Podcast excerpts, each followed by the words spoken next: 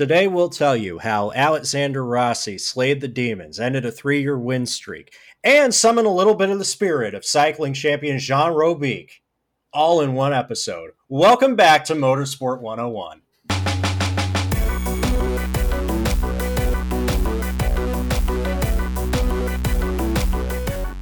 Of all the references we've put in an intro of a Motorsport 101 episode, that might be the most obscure, and we've done 385 of these bad boys. That's right. King would be so proud. I, That's like that's like a yeah. we, we we hit him with a cycling reference in a motorsport podcast. Go up. We're cultured. We are cultured. What can I say? Welcome to episode 385 of Motorsport 101. I am your friendly neighborhood host, Trey Harrison. And I'm going to be completely real with you on this one, on the intro. Uh, there's only two of us in here. It's a, it's a cozy episode. Yeah. Me and RJ are snuggling on the couch as we speak uh, on, on You, this. you got any more popcorn over there? Oh, oh yeah. I got, I, Pass, pass that over this yeah, way. yeah. Um, Sweet and yeah. salty. It's, it's, it's my favorite. I got the Annemiek van Vleuten won the Tour de France Femmes. Oh, yeah. Uh, they, they finished on a massive hill climb. But unfortunately, today we're not a cycling podcast. We're here to talk about uh, the race that is officially called the Gallagher Grand Prix at the Indianapolis Motor Speedway Road Course. Uh, for for editorial purposes, I'm RJ O'Connell. Uh, my publication does not refer to these races by their sponsor names, so I've so it's the Brickyard Grand Prix. It's the Grand Prix at Indy that happens during the NASCAR Brickyard weekend. And boy, the NASCAR race was uh, was interesting. we had plenty of public lobby moments. Uh, yeah, like I, I'm, I must admit, I didn't see all of this because I was at work on this one. A, a- a rare time. I was, I've been very fortunate at the bookies. I've not had to close on a Sunday recently, but I did see the overtime, and I did see Kyle Larson turn his car accidentally into a torpedo, um, which was a very scary one. Luckily, Kyle was okay. Um, also, the fact that that Hendrick basically threw his man under the bus by saying, "Oh no, no, it definitely wasn't a brake failure," um, which okay. Um, I must admit, I had the big eyeball opening up emoji on that one when I saw that Dude, tweet. so, uh, a lot of us were gathered in the Discord watching the race, Mm. and, and Zoe was like constantly cheering for like that, not actual death, by the way. Of I course, just want to point that out there, but just like any amount of carnage in a turn one in these big, heavy stock cars, and at the end of the race, we got it because you know that's NASCAR road, road racing in a nutshell. yeah, it really was. We had Blaney, who we were all rooting for to keep the possibility of breaking the playoff format over its knee by having 17 race winners. Um, we, we we came so close, we flew too close to the sun because Blaney got spun out. Immediately took revenge. That was quite funny. And to make it even Yeah. funnier, we had Ross Chastain challenging for the win after, uh, as, as Spencer Hall put it on Twitter, opting out of turn one. I, I I love the Ross Chastain villain arc in NASCAR. I, and the funny thing is about Ross Chastain is that one, he seems like a really, really nice guy. like, he's genuinely, yeah, he is nice, and he has never forgotten his roots and the struggle that has taken him to get there. And it's great that he's finally enjoying the success at the top level of NASCAR that many people felt should have been owed to him many, many years before this. I also- because he's had his Yeah. massive setbacks. I, I, I, part of me loves him for that. The other part of me is like, you're becoming discount Joey Logano, and I don't like it. Like this, the the fake sincerity of like knowing he's screwing up. And, and, and rubbing people the wrong way and then basically acting like he's feigning innocence. I don't like it. it's, it, don't don't worry, Kyle. I got my other face on today. Uh, Oh, but dear. that was NASCAR. Mm. Um, IndyCar's Brickyard, Gallagher, uh, God's only Max Chilton sacrificed his IndyCar career to go chase some hill climb records and make all this possible. And would you know it? After three long years, Alexander Rossi is back in victory lane. And then 70, and then several days later, it's tainted. Yeah, again, we got lucky on the like, being like pseudo journalists here, like, and obviously timing these podcasts being recorded. Um, like only about three hours before this recording took place, the news dropped that Alex Rossi's win is only going to be scored at about 60% of what it should be because he's been docked 20 championship points and fined $25,000. And uh, we'll tell you why in a minute, but if you're paying attention to the intro, you'll certainly know why. We'll get into that regarding the Gallagher Grand Prix at the Brickyard as part of the NASCAR IndyCar doubleheader. It was a it, it was a tepid we'll be honest with you here. It wasn't the most riveting. It was. It was fine. It was one of those where, like, as someone who writes race reports on these as part of their job, it's just like, oh yeah, this is the easy stuff because nothing's happening. I could draft like a half to two thirds of this and not have to worry about deleting the whole thing. But from the perspective of entertainment, yeah, it was it was fine. Yeah, it was fine. It was a solid five out of ten Grand Prix. They can't all be winners, kid, as I often tell people. Um, and yeah, like in it, Alex Rossi back in the winner's circle. This was a 47 race winless streak for Alex Rossi. Nearly like over three years since the last. We, over three years. We talked about it. Uh, we talked about it last week. The last time Alex Rossi won a race was the 2019 Grand Prix at Road America and he's had a few near misses. I think he's had about six podiums since then, but not a win. Eight podiums since then. Eight. Wow, there you go. So like he, he was going for the full Johann Zarco here of uh, everything but winning. Um, uh, but yeah, this was a first dub, and even then, it came with conflicting talk.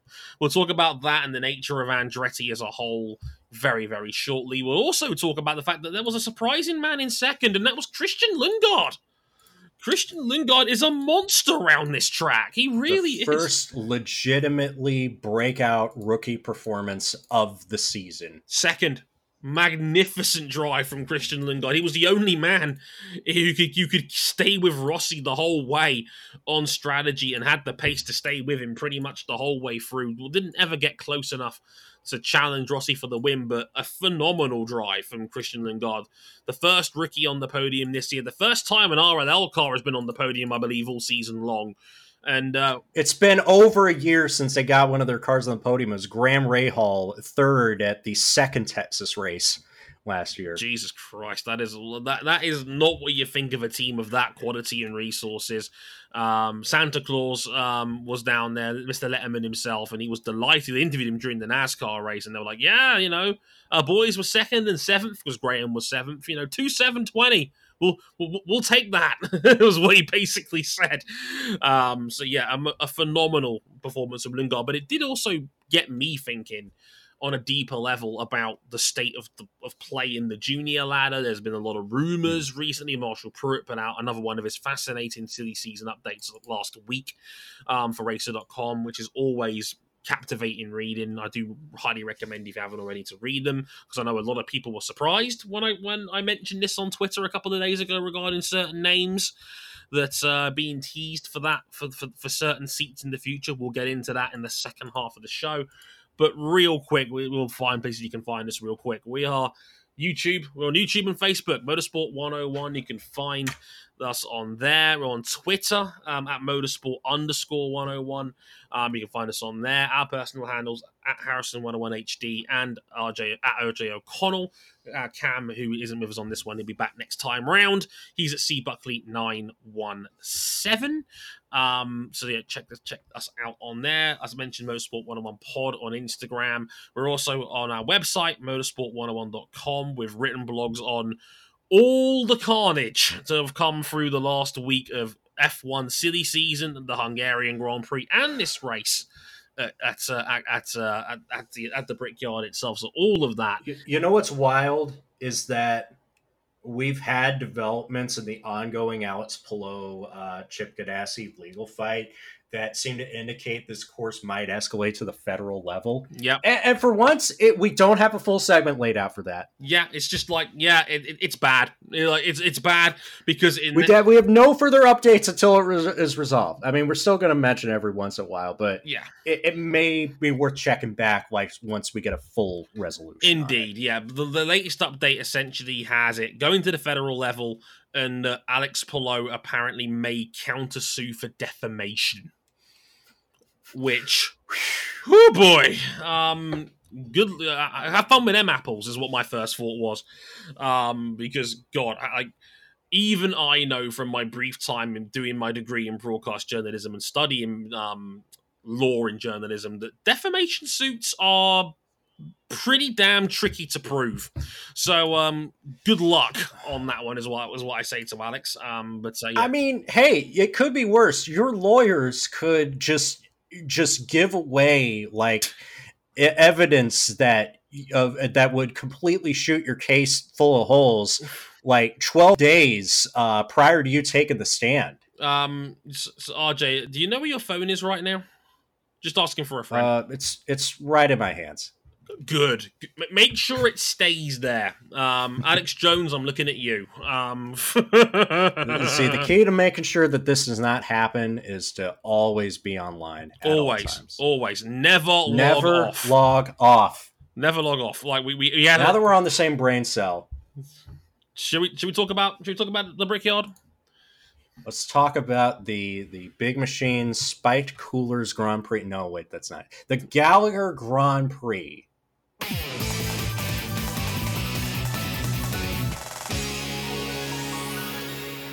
So Alexander Rossi finally gets the W. Wait. First time since 2019 Road America. We because at that time we were all thinking these wins should come easy for him, and then after that he just never won again. We thought maybe he's struggling with the aero squeeze the added weight. Maybe he's just fallen off. Maybe he's just unlucky. Who knows what it was? But he finally got that first win. He's been looking for a long, long time. Mm. He inherited the lead after Colton Herta put himself in position to win and then had a terminal gearbox failure Oof. that has cost him yet another victory, yet another finish, yet more huge points. Look, that that preseason pick for the championship, that's done at this point. Yeah, I, I did think it was funny that that Dre. What was it you said about his post race comments? Um, it was I gave Alex Rossi an award in shithousery. Um, subscribe to Niran on YouTube. It's at the FNG because I, I, have borrowed the meme from him, and he's one of the finest. Foot- if you're into your soccer, well worth a subscription. He's a very funny man and former F1 guy, now with Team Quadrant. I'm very proud of him, um, our boy Niran. So uh, check him out at FNG. But uh, I gave him an award in shithousery. And I gave him an award in shithousery because he said, yeah, I, I, I, re- I feel for Colton afterwards. I feel for Colton. And, and no one believed him. when James Hinchcliffe is on the mic, uh, seconds before his victory, saying, do not text him uh, like uh, uh, congratulations that he won the race. He will not read it. He will not open it. I was like that. That just seems to be the Alex Rossi experience at this point. Um, but yeah, uh, it was the most insincere I feel for Colton I have ever heard. Um, that's did you watch the uh, did you watch the press the post race conference when somebody asked him like um, I think one person asked you know your time's coming to end at Andretti Autosport soon. Remember, this is the only team he's ever known since he right. got to IndyCar. Right. Because this was the old Bryan Herta Autosport seat that got folded into Andretti Autosport when he came in. Mm-hmm. So someone asked him, you know, your time's coming to end soon. What'll be your favorite memory? And then Rossi, without missing a beat, he just says, well, that time in Mid Ohio sure was a memory. Before giving the real answer of, you know, winning the Indianapolis 500 in 2016 as a rookie. As a rookie. Like, I love that that was the first fault that he had. He's such a fucking troll. He's so good at it. Like, honestly, it's it's just he's completely leaned into the bit of being the miserable one and it just works and people love him for it i mean i've never understood that personally but hey different horses for different courses we say in england um, but yeah alex rossi this was a 47 race long duck he finally got the win, and then, as mentioned in the intro, as we found out a couple of hours ago, he's been docked 20 points and fined 25 large because this dropped 96 out more than 96 hours after the victory. But yeah, I got the official news release that IndyCar announced a post-event infraction, uh, fining Alexander fining Andretti Autosport 25,000 US dollars, penalizing the team 20 entrant and driver points after the number 27 car of Alexander Rossi was found in violation of the following in post race inspection. Uh, the minimum weight shall include the car in ready to compete condition, excluding driver, driver equivalency weight, fuel, and drink bottle content, as well as the minimum weight for road and street events, 1,700 pounds. Mm. IndyCar president Jay Frye said, From a sporting perspective, the car met minimum requirements. From a technical perspective, the way they achieved the weight is not allowed. To meet minimum weight, the drink bottle and its contents were used as car ballast, which is not permitted and why the team is being fined and penalized. The, the Jean Robic reference was not out of thin air. Uh, this was a guy who famously uh, peddled with uh, drinks bottles filled with mercury or lead designed to increase his weight down downhill sections. and this became uh, this became commonplace in cycling. I actually had to dig through the archives to to find that. But Rossi lost the points. Andretti Autosport lost, you know, a small chunk of money, but he gets to keep the credit for the victory. Mm. Uh, so out of that vacuum, we can go back out of the vacuum and then back into it. Um, what Dre? What'd you make of this win Well, first and foremost, before all this? before all this, first and foremost, it's nice to see see at his best again. At his best again. That- This has been coming. You know, look, I've said it before. These are genuine free tool weapon. Like you can win any format the IndyCar throws at him. I said this back in 2019 that I thought he was the best all round driver in the series. Um, he could win at any oval, any street course, any any road course. He, he he was that good. You know, he was putting off Marc Marquez level saves under the wheel on numerous occasions. Alex Rossi was that dude. So to see him back at something like his best, where basically after Herta's car died, he was untouchable. Um, yeah, mad impressive. Like it's good. Like it's a it's a more fun series when the anti-hero is at the front of the field. I, I, I like that. I think the sport needs some of that sometime because I think the sport is often very kumbaya about its personalities and and you know I've, I've said it before. It's got the whiff of a boys' club about it. IndyCar. So to have the anti-hero win, I'm all for that. Um, but it did come at Colton Herta's expense, and it this should have been a one-two. This should have been a one-two. It's only a one, and don't get me wrong. I'm sure they'll still be delighted they won this race, but Colton Herta got fucked again. I just like it's the third race in a row he's in, he's encountered shenanigans that really weren't on him. Yes, he drove over a curb, but 99 times out of 100, nothing happens. Certainly nothing that breaks a gearbox. I mean, holy shit. I mean, that's just so unlucky. And Yeah, it, it, it just sums up the vibe I feel about Andretti at the moment, where it just, it's, even when it's going well, it's still a mess. And yeah, like,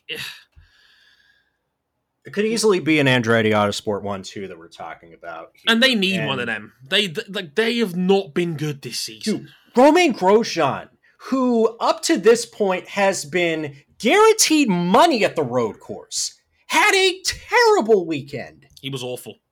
He was awful. And look, it's e- like people will not realize this until I looked up the standings.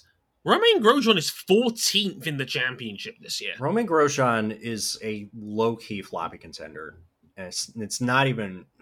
I, I don't even know what happened there. Yeah, I don't like, know. and people were like, like, look, a certain former co-host we had back at Long Beach was adamant that Grosjean was the leader in his team now. He's 14th in the standings and has had one podium finish for the whole year. Mm-hmm. One. And that was at Long Beach. He's not been on the podium since, and he wrecked his own 500. Like, Colton Herta's bad luck is putting him out of the super license window. Let's not forget that. I think he, he's, he had to finish. Yeah, I think he's 100 points off now. he's it's- it's over. he's more than 100 points out of the lead. Like he would basically have to win every race and then hope everybody else in front of them has to have a terrible finish to this to the end of the season just for him to squeak by with what would get him the minimum number of super license points to qualify for an F1 seat. And now Alex Palou and Oscar Piastri are in the window. So you know, ultimately, I don't think Colton Herta is going to begrudge if he loses out on an F1 opportunity too much, especially if he Mm. goes on to have the success that we all think he's going to have. Yeah. But man, that's just a bummer. It is a Still giving him time. It is Still a bummer. time because he Uh, just 22. I was like, it is a bummer. And look, a lot of Colton's lack of success this year is not on him. The big one was the 500. That's the one that really did him over for the season. And that one, unfortunately, was on him. And, Yeah. you know, despite that, he still had other shenanigans go against him that I wouldn't necessarily say was him. But this is the state of Andretti. Alex Rossi is back to something near his best, but he's leaving at the end of the year after he directly caused a blow up within the team. Colton Herta, who was, and I still think is their headlining driver at Andretti, the number 26 car, has had an awful season by his standards. Um, Grosjean, who, again, they were putting this dude on a fucking plinth. They gave him the 28 DHL flagship car for this season, and he's 14th on the year. And Devlin DeFrancesco has been so bad that they're now looking actively looking to get him out of that 29 seat at the end of the year when Andretti called him a quote multi-year project when they chose him over Carl Kirkwood for the seat earlier this year. Yikes. They called him a This multi-year project. Mm. And they want to Even bail. if they didn't, yeah. This, we kind of alluded it. Let's just rip the band aid off. They've slipped out of the big three. They slipped out of the big three relative to Ganassi and Penske in terms of being able to deliver this kind of performance consistently. Now they've got three Indianapolis 500 wins in the last decade. Don't get me wrong. No terrible, terrible team flukes their way to three Indy 500 wins in the last decade. Right. But in terms of consistently competing for championships, you know, it's bad that I kind of forgot that Colton Herta won a race earlier this season. I thought they hadn't won a race all year. Yeah. It was that remember, forgettable. damn. Yeah. Which is it's just amazing considering it was a, a remarkable win. Yeah, it was an incredible win, but it's been forgotten about now because we talk about Andretti and we talk about the bust of a season. The F1 news, the F1 mess, the fact they're being gaslighted from being on the F1 grid for next year. And all of that shenanigans about what happened with Alex Rossi at Mid Ohio. We talk about Grosjean and the fact that, you know, we love Grosjean, but it's not working out for him this season than Andretti. And well, Devlin's highlight of the of the race this weekend was Conor Daly saying he needs to be booted out of this series. He's an idiot. Oh, oof. Which, That's rough. unfortunately, that's not the first time someone said that about Devlin this season, and it's hard to argue against it at this point. Uh, unfortunately, I will say, I will say, Mid Ohio completely blameless. That's the irony of it all. yeah. That that was the one where he was clean, which I thought was funny more than anything else. I was like, oh, this one, this is the one where he's okay. Apparently, who knew? Um, it's like it's like Alex Rossi's win here was like the cherry on top of a Sunday made of dog meat. It's it's very very weird that you know yeah this is absolutely something worth celebrating for Andretti this year and yeah good for him, but I'm honestly shocked the whole celebration wasn't more awkward because it that because it, it, it probably should have been given that their season's been an unmitigated disaster. More like like what what are you taking away from Andretti this season if things roughly stay where they're at this season? Um, you still have Colton Herta on the books. Yay? You're going to get Kyle Kirkwood back. You're going to get a redo on the mo- on the obvious move that you probably shouldn't have made at the start. And Romain Grosjean hasn't completely lost all his value and burned all his bridges and all that stuff. Maybe you consider like, thank you Harding and Steinbrenner. It's been great having you, but we need to downscale. Uh, maybe you consider finally biting the bullet and going back to three cars. I, I don't know what comes next, but is that- that- there's still that- yeah. pieces there, but And that- something's got to shake up. and they're adamant they're adamant to stay at four Like I don't Yeah. know why. I, I don't. They, they don't need four cars. Like what? What is what is four cars giving them right now that that, that Penske and Ganassi aren't doing with three and Jimmie Johnson? And at least Johnson's good on the ovals. And at least, at least when Penske was a four car operation, like all four of those cars were still reasonably competitive. Yeah, like up until the end of Helio's prime, like there was still a justifiable reason to run four cars. Like Yeah. You can't say that with Andretti at the moment because they've had at least one car be complete horseshit for a good half decade. If we've Yeah. forgotten the ballad of Zach Veach, Who is uh, who is now driving on dirt tracks at a at a short track near you? or you know the the the last year of James Hinchcliffe when he was riding Hurt. Oh, jeez. you know, like they don't need four cars at this. And right now, their most consistent driver and the one that's given them the most leverage over the last half decade, the guy that that won him a 500 and got him close to the Astor Cup twice, is now leaving, and not on particularly good terms either. Um, it's it's wild. And then, of course, before we get into uh, the t- the post event infraction. Now, a lot of the reaction around this has nothing to do with the points and the fines. It's about the fact that he kept the win despite the technical infringement, and we are like not even not even like two weeks removed from Denny Hamlin and Kyle Busch being thrown out of a NASCAR Cup Series race when they took were first and second on the road for a uh, for a piece of tape that was uh, that made the bumper of the car too thick. Um, I I got some insight on this. It like I said, it's uh, it's with the uh, the drinks package. Uh, I got I got this report. This is again from Marshall Pruett Racer. It's common for teams like Andretti Autosport to outfit their cars with CamelBak style fluid bladders that are filled with somewhere between 70 to 120 ounces of each driver's preferred liquid. As the bladders are occasionally mounted in remote areas in the car, pit crews sometimes fill or empty the bladders of the pump. In rare situations, teams have forgotten to drain the bladders prior to going through post race technical inspection. But the thing was that, you know, why does Rossi get to keep the win with a car that didn't meet the letter of the law from a technical perspective and the way that they achieved that minimum weight? It was actually overweight. It wasn't underweight, it was overweight. Mm.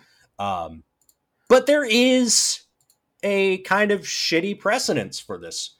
Do you remember 2015 in Milwaukee Mile, the last IndyCar race we had in Milwaukee Mile? Sebastian Bourdais beat the brakes out of the field. Oh yeah, Yeah, it turns out that car was not um it didn't pass all the requirements, but he kept the win. Do you remember 2014 at Houston, one of those wild races where Carlos Huertas of all people Mm. won out of nowhere? Yeah, that car was not letter legal by the letter of the law. So, by that precedent, yeah, um Alexander Rossi's win has grounds to stand, even if it's not necessarily, you know, the right or sporting thing to do to let that stand. Trey, Yeah. what do you make of that? Uh, look, I'd be a complete hypocrite to denounce it because I remember James Hinchcliffe's domed skid in Texas a few years back, where that epic race in Texas where Rahal beats him by a fist pump and change, and Hinchcliffe's second was flagged and he lost, I think, 20 out of the 40 points he would have gotten for it Yeah. because uh, his domed skid was too far worn. Oh, Um, yeah, I completely forgot about that. Yeah, that that was one I remember. Obviously, for being a Hinch fan, obviously you, you, you remember these things. But um, yeah, like it's it. This seems to be a pattern in American motorsport in general, where you know minor technical infringements maybe don't get you DQ'd because I think NASCAR had to be shamed into doing it, basically. And Yeah. now that they have a new car, they're just like, if you break the rules, we're going to take wins away, and like we're we're taking away huge chunks of points. mm, Like, yeah, you yeah, yeah, I, I don't know how I feel about it. Like, it's it's pretty clear. It's it's it's like a sprint. Like I remember Shelly-Ann Fraser Pryce in in track and field athletics getting popped for taking a pill that was to aid her with toothache. It wasn't to do. It wasn't performance enhancing, but it was on the Do you remember. Mattias Ekström in the water bottle? Oh no, I don't remind me. I'm sorry. When did we think about that? When did we think about uh uh when did that come up recently? Was that at Sao Paulo? Was that at Sao Paulo last year in F1? remind me, remind me. But uh, Uh Mattias Ekström in a water bottle. yeah, it's it's it's just one of those things where it's like it's not necessarily performance enhancing, and in this Hmm. case, clearly it did not aid Alex Rossi's performance that much. I mean, okay, yeah, like ballast to make weight is a very common thing in Formula One. Obviously, having that where you want it and having smaller drivers generally is, you know, gains for an advantage. I don't like people fucking with water bottles. Mhm. I don't like that because it, it could be dangerous, and I don't like you know things like that that could compromise the driver's health. We saw AJ Allmendinger after the the NASCAR race and the doubleheader almost pass out from heat exhaustion.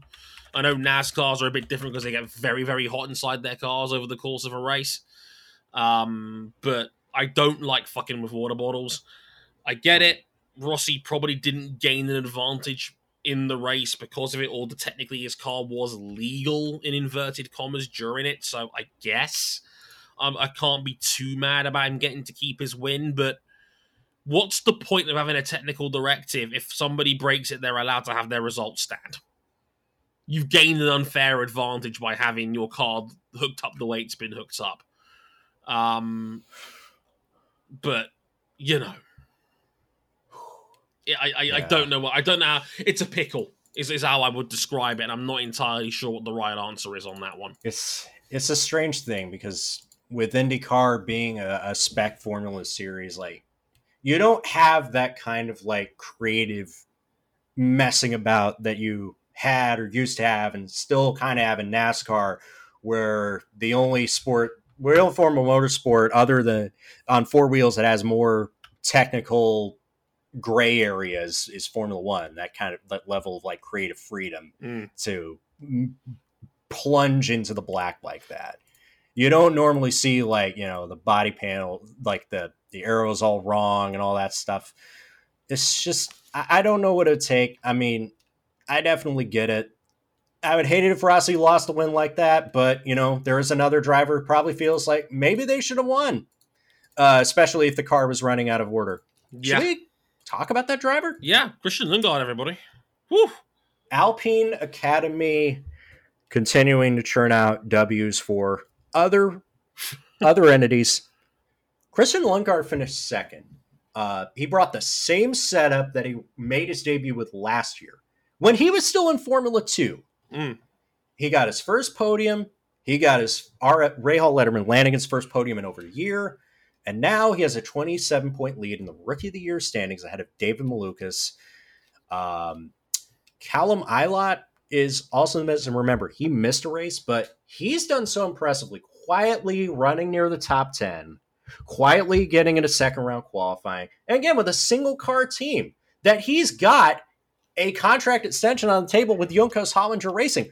Remember, up to a point, like we were talking about him, like potentially going to Ganassi to fill one of the voids left behind in the whole Alex Palou saga. Yeah, people like him. People people seem to be very high on Ilott and Lundgaard in the paddock right now. And this is the point I was going to get to here. I mean, David Malukas has gotten a lot of positive attention in the IndyCar series this year. As of all the rookies, I reckon, I reckon Malukas has been the most active out there. We talked about his rookie of the year efforts in the 500. He's very popular Yeah. with Marshall Pruett. He's a very charismatic and likable young man. Um, you know, he's gotten a lot of the hype this season. Not a lot of people have talked about Christian Lundgaard, who very quietly has gone about his business. Uh, we know RLL's not been good as a team as a whole this year. They've struggled across the board on that one.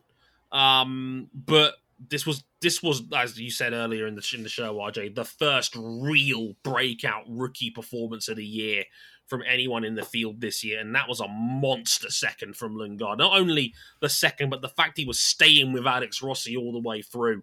Very, very impressive stuff. Yeah. Um, so they've obviously gotten to, and we know that they have recent ties. Obviously, Lundgaard, a former Alpine prospect. Like I said in the last show, remember when Alpine had Oscar Piastri, Christian Lundgaard, and Zhou Guanyu all under the same roof? And we were having debates about how Zhou Guanyu is doing really impressive, and Christian Lundgaard might be better. And, you know, they just he just ended up getting lost in a sea of uh, being forgotten, uh, being the recipient of some bad Mecachrome quality control roulette, and uh, uh, Callum Ilott, you know, friend of the show Hazel Southwell put out a Twitter question like, what was who is the one driver in recent years who obviously had the talent but never got a break in Formula One?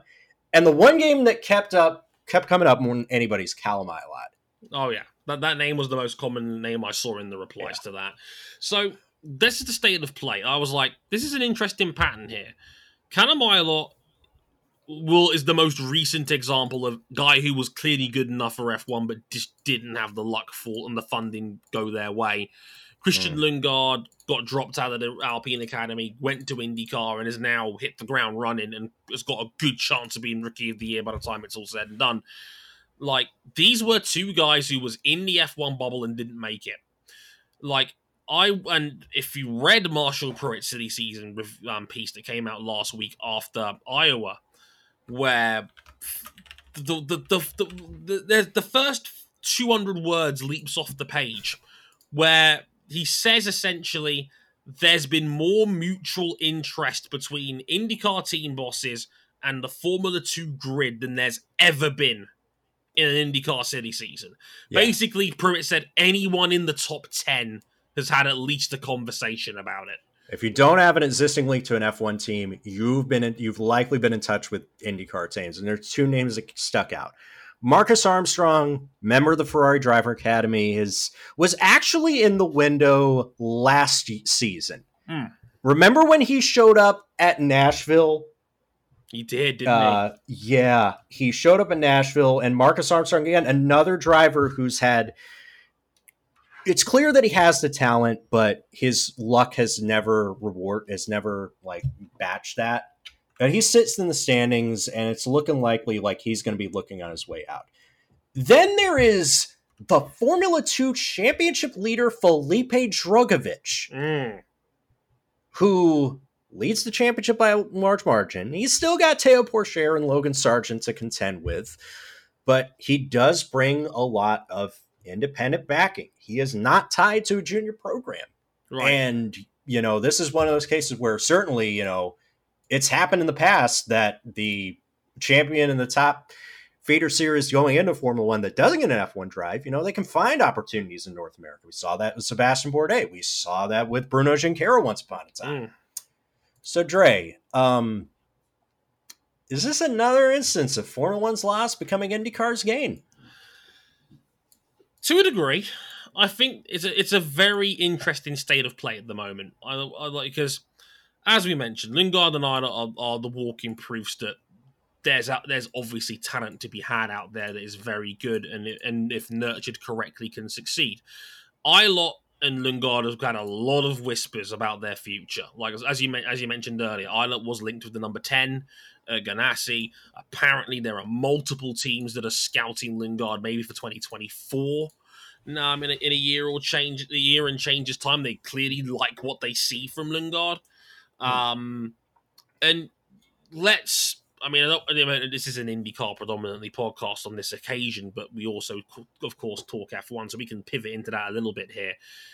The state of play in junior racing right now in Europe is completely busted and I don't mean that in a oh, good yeah. way. It is busted in a oh, bad way. Yeah. I spoke with someone who knows that paddock very well and has said openly that we are talking four to six million euros now for a for a top end Formula Two seat per year. It's a lot. The inflation and obviously the conflict in Ukraine uh, has jacked up the price even further than it already was we are talking 3 million euros even for a Formula 3 seat at the moment. And people are getting outbid for three million euro seats in Formula Three. I'll give you a hint. One of them was a, is is the current W Series champion, um, and that's the state of play in the European Junior ladder.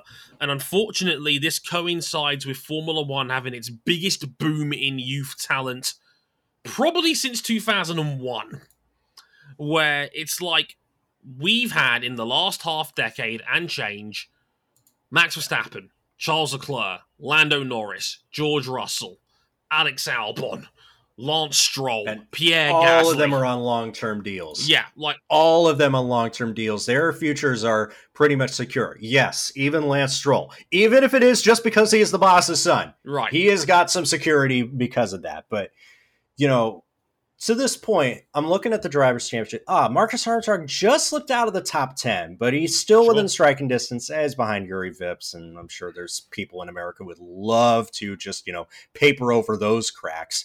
I look at this championship. I see Drugovich, Enzo Fittipaldi is obviously a indie legacy. You know, there's some good talent to be had here. Um, yeah, look, Logan Sargent, Ayumu Iwasa, you know, yeah, like, Like- they're already talking about like who's going to be Takuma Sato's successor. It may not even be Iwasa. Um, but you want to make this point, like, because I've made it before, like, it is cool that they are going out and finding the best talent from overseas, which is great. I also want them to find that balance of getting that along with promoting your homegrown talent because we are starting Sure. to reach a point where Indy Lights of suffering uh, promotes. Given like Linus Lundqvist is having a fantastic second season. Like low key, he's been one of the he's he hasn't been like to the same level of dominance as Kyle Kirkwood, but he has had a fantastic career so far in American junior formula racing. He's won the Formula Regional Championship and he leads the Indy Lights standings by quite a large margin over Andretti Autosports rookie Hunter McElroy. Uh, but Lundqvist isn't really in with a serious chance of promotion, at least not as much as you might think. Um, he hasn't been hyped as much, and nowhere near. you know, then you start to get in the problem like, is IndyCar starting to have a talent bottleneck problem? I think it is, and this and this is despite the fact that IndyCar is expanding. I mean, we're at 27 full time cars this year. Well, 26 now because sadly it looks like the 11's been parked for the rest of the Mm. year uh, over at Foyt. But we're at we were at 27 full time seats earlier this year, and there is still talk there might be more. Like Dale Coyne is tempted to run a third car next year. We know McLaren are running a third car full time next year. Who drives it? Well, that's anyone's guess at this point. But point is, is that the teams are expanding. Like there is going to be certainly one more full time car next year, maybe two, depending on if anybody brings enough funding over. There's rumors that Marcus Armstrong might bring cash with him to run a third car at Dale Coyne, for example. So Yeah. I've heard him Like, linked to Foyt. is- I've heard Drugovich linked to Foyt, which oof, at Drugovich you can do better.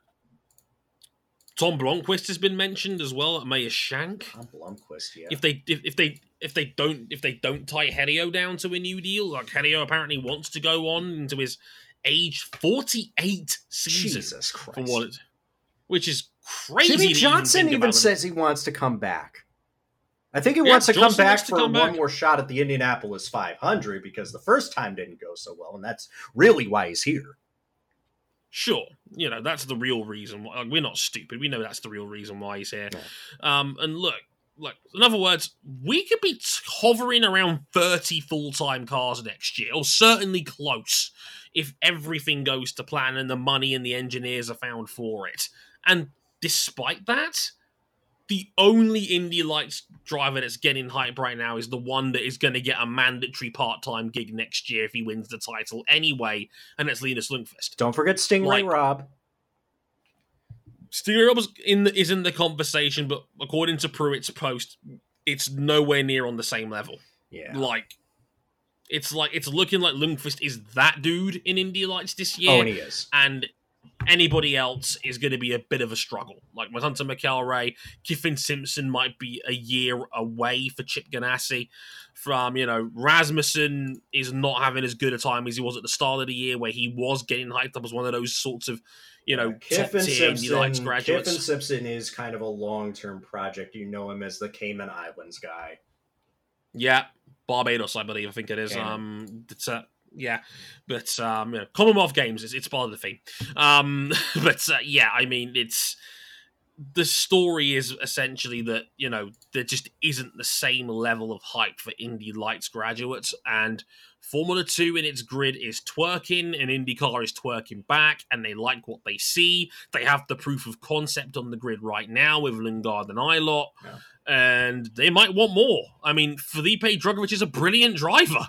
There's, you know, there's, there's no getting around that. You know, he, I can understand the appeal for someone like him, or for Marcus Armstrong, or for, you know, the incredibly cutthroat world of European junior racing, where F1 level talent is falling by the wayside and has opportunities to be picked up. Well, I mean, when that's happening, it's hard to resist if you're an IndyCar team boss. That's the problem. Oh yeah. And I don't think there's an easy fix. And, you know, like I said, like, how can we have 27 full time cars and we're still struggling to for IndyCar to promote its own? It's it's That's it's a wild. and I really hope that like down the road we do get some positive growth in terms of uh, in terms of Indy Lights participation. I think it's I think that's a platform that really deserves a, a larger stage, but um, that's that's going to be a, a very difficult discussion to have. Um, we're going back to Nashville. We are racing over a freaking bridge again. Bridge week. It's Bridge Bridge, week. There have been changes made to the turn of the circuit. Uh, they moved the restart zone. Uh, they have repaved some of the bumps. They Hmm. have widened some of the apexes. I am hoping that the race will be entertaining. Maybe not as much of a shit show because you know me, I love a good shit show. But even I can recognize that, like, yeah, sometimes it can be a bit too much. Sure. Six drivers in with a shot at the championship still. Oh, yeah. Six of him, 52 points. Max Pillow on the outside looking in. Josef Newgarden's big opportunity to win his home race. He, he, he needs it. He's running. He's running out of time to land a big counter punch. Like we, we, like clock's ticking. We're down to four rounds Could you left. imagine if This is the- Marcus Ericsson wins this again?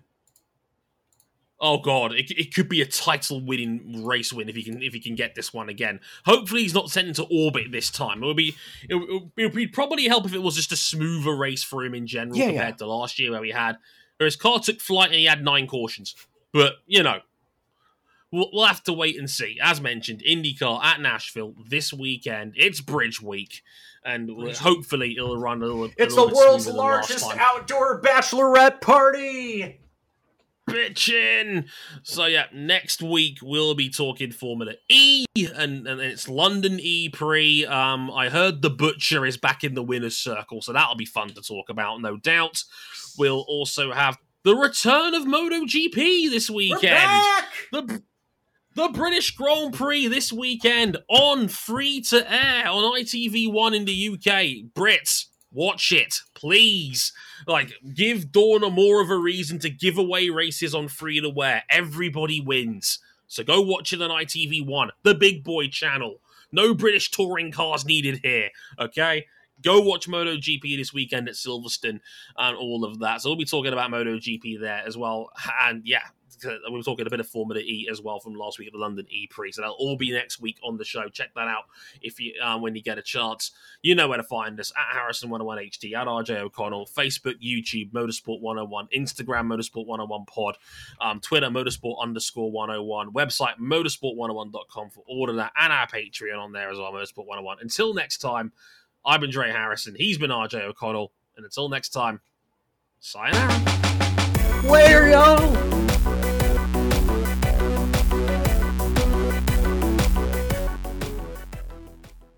We're gonna be racing over a bridge again. Again. I love it. Bridge week. Oh, the, the- over or under fifty mentions of the bridge during the race. Uh, I'm going. I'm going over. It's not even clashing with the Olympics this time.